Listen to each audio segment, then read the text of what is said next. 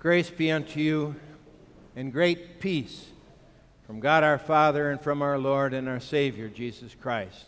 Amen. Our text, I add these words to the gospel lesson from the 25th verse. Jesus said, All this I have spoken while still with you, but the counselor, the Holy Spirit, whom the Father will send in my name, will teach you all things and will remind you of everything I have said to you. Peace I leave with you, my peace I give to you. I do not give to you as the world gives. Do not let your hearts be troubled, and do not be afraid. Here ends our text. Saying farewell is not so easy. As we have seen by some of our families sending kids off to college, it seems as though that farewell gets to be pretty tearful. There was a cartoon this last week of a parent trying to be able to bring a kindergartner to school, and the kindergartner has child's arms wrapped all the way around a tree, and the mother's got the feet and she's pulling. And then there is another side to the cartoon it shows the mother with her legs wrapped around the tree, with her arms wrapped around her son as he was headed off to college. Don't go. So hard painful. Well, it's not just that, but it's also saying farewell too to those people that we have loved in our life, isn't it? A mother, a father, somebody who is a very dear friend, sometimes even children. Or we have to go to that grave and we have to say goodbye. Very mixed feelings, isn't it? In some cases, we see them suffering, and so we want them to go and be with the Lord, but at the same time, there is such finality to it. We look at that person that we have loved with all of our heart, known all of our life, and assumed is always going to be there for us. And then they die and they leave us.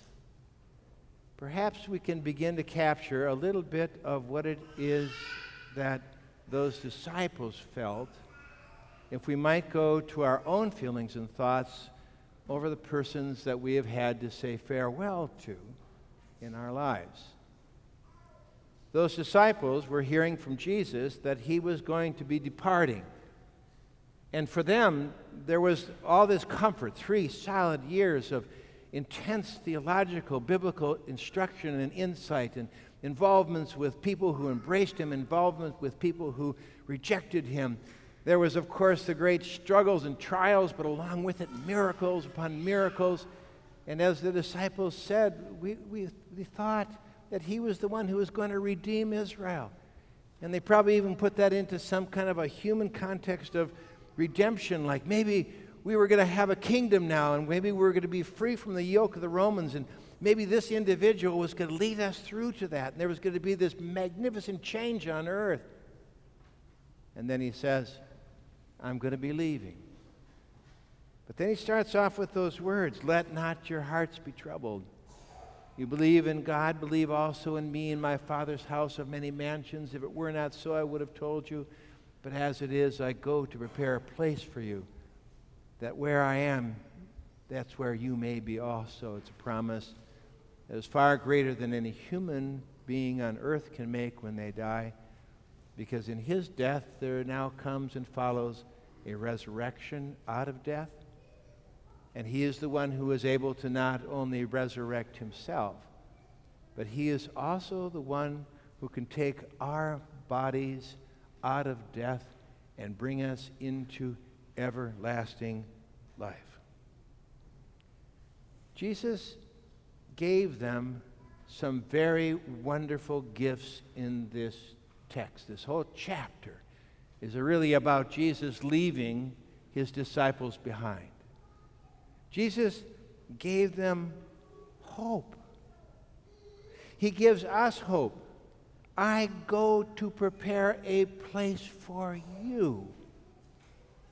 Do those words, soak into our hearts and into our minds and shape the way in which we live our lives. I go to prepare a place for you, and that place is in eternity. Jesus gave them, I call it a handle. That is to say, he gave them something that they could hold on to, that they could have with certainty. He said that to know him was to know both the truth and also his Father. To be able to see this Jesus was to actually see the very face of God. If you ask yourself, what is in the mind and in the heart of this God who has made this whole universe? And I hope we're all reflecting upon that as we now watch this great solar eclipse, and maybe our mind goes out into that space and we begin to comprehend the enormity of creation. And then ask ourselves even questions like what lies beyond that creation? How did this come to be? Oh, an accident, that's right. This whole thing that is like a mobile, where every piece of it is hanging in a perfect balance. This one who has created all of creation and made everything by the power of his almighty word is the one who has now also given us a hope of everlasting life. But he's told us, too, that we can pray. That we have the right to be able to actually pray to him, expecting that he will answer us. And then he has also, he tells us, given us commandments. Now, that word is a little bit different than the Ten Commandment commandments. These are the exhortations believe, trust, rely, come. All these things are his entole. They're the very things that he has allowed us to do.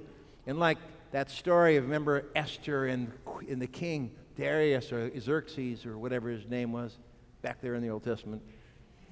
That's what pastors do. They forget those names. Anyway, when the king says to Esther, Come, he gave her permission to be able to enter into his presence and to ask from him whatever she wants. That's what it is that Jesus tells us to do, too. And then he promises that he's not going to leave us without a knowledge of what it is that he said and what it is that he taught, that he was going to send a teacher, a comforter, a Holy Spirit, who is going to bring them and us into remembrance of all the things that he has said. And then he promises what we see in our text. He promises peace peace he is going to give to us, not a peace where the world and all of its problems go away. He's going to give to us peace smack dab in the middle of all of our tribulations, smack dab in the middle of all of our fears, smack dab in the middle of all of our doubts and our anxieties. And he promises us the Holy Spirit to give us peace to know that his good and gracious will is at work in all things that happen. Well, how is all of that doing in our lives? How is it going? Do we, do you sense and feel and know that peace? Or are you in anxiety over all the things that are bothering you in your life, all the things that have to be done, all the things that you think about could happen, all the things that could be bad. Have you been listening to Chicken Little lately? And have you wondered whether or not this world is all going to come to an end? Well, maybe it will, but what's your problem? Do you have peace? How well do you know your scriptures? How well do you know that word of God that He promises would come and bring you into a knowledge of the truth? How much time have you spent on your phone in comparison to the amount of time that you might spend reading God's holy and sacred word? How much time have you spent learning from the Holy Spirit rather than learning from that television set that supposedly tells you all the things that the world needs you to know. How much, how, to what degree, are you relying upon God and His Word? Are you holding God to His promises in your life? How often do you take Jesus up on His promises and pray? How often have you laid before Him all of your requests in life and laid before Him something that's maybe even more profound than just getting a new bicycle? But asking Him for wisdom, asking Him for the strength to be able to endure, asking Him for the understanding of His grace and His mercy that would lead you to be able to see into the very heart of God and understand His grace and His peace.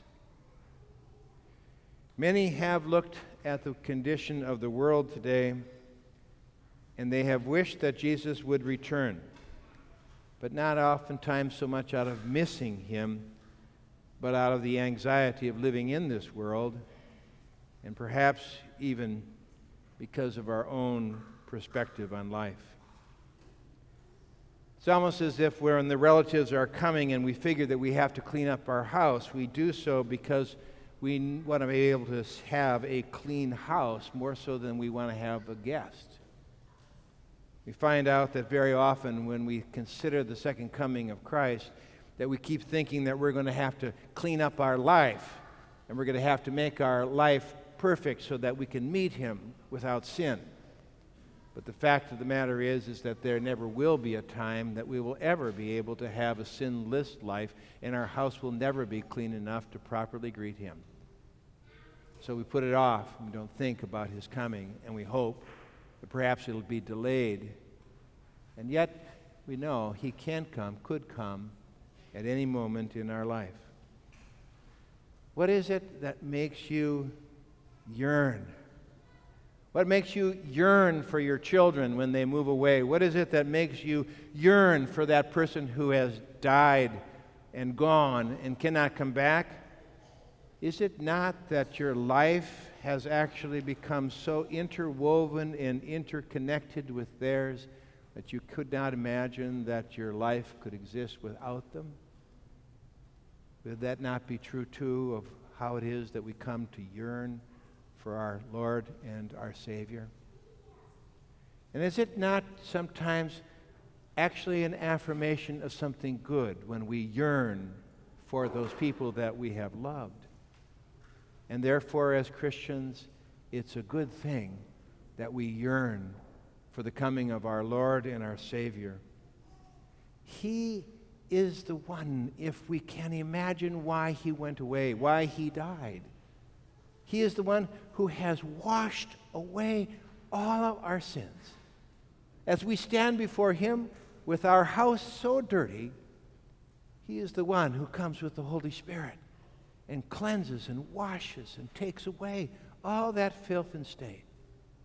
He is the one who, by his death upon the cross, turned away the wrath of God.